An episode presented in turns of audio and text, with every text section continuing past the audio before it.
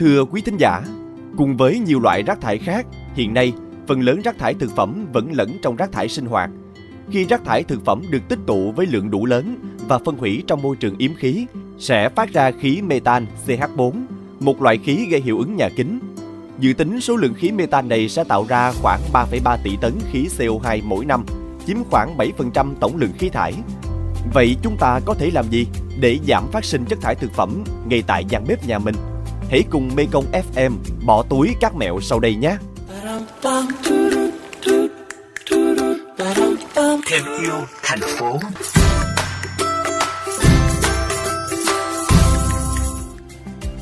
Kiểm tra tủ lạnh trước khi mua sắm Trước mỗi lần mua sắm, hãy nhìn qua một lượt tủ lạnh của mình hoặc lập một danh sách thực phẩm tồn kho. Chúng ta có thể ghi ra những gì cần sử dụng hết trong một tuần và lên thực đơn dựa trên những thực phẩm đó.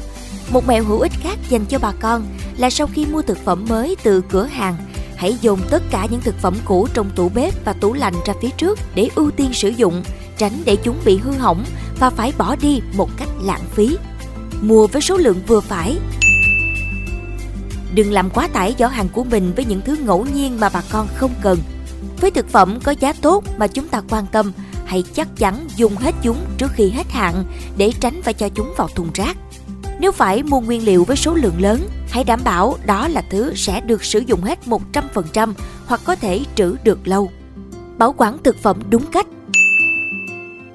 Cách dễ nhất để tránh lãng phí thực phẩm là lưu trữ theo cách cho chúng vào hộp bảo quản để giữ được sự tươi ngon. Nếu có thêm trái cây và rau, hãy đông lạnh hoặc dùng hộp bảo quản để có thể thưởng thức vị ngon của chúng trong thời gian dài. Lưu ý, nên trữ chuối, táo và cà chua riêng vì những loại trái cây này có thể phát ra khí tự nhiên, có thể làm hỏng bất kỳ sản phẩm nào quanh chúng. Ủ phân compost Vỏ trái cây và rau quả, vỏ trứng, túi trà hay những thứ tương tự đều được xem là nguồn cung cấp dinh dưỡng phù hợp cho cây. Vì vậy, hãy phân loại rác thải thực phẩm bằng cách cho chúng vào một thùng rác riêng để ủ làm phân bón hữu cơ và bón cho cây trồng.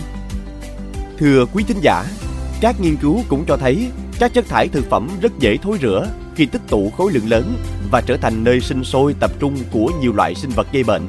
Và những mầm bệnh này sẽ đe dọa trực tiếp đến môi trường và sức khỏe của con người. Vì vậy, hãy chủ động bảo vệ trước hết là sức khỏe của chính chúng ta bằng những việc làm đơn giản và thiết thực mỗi ngày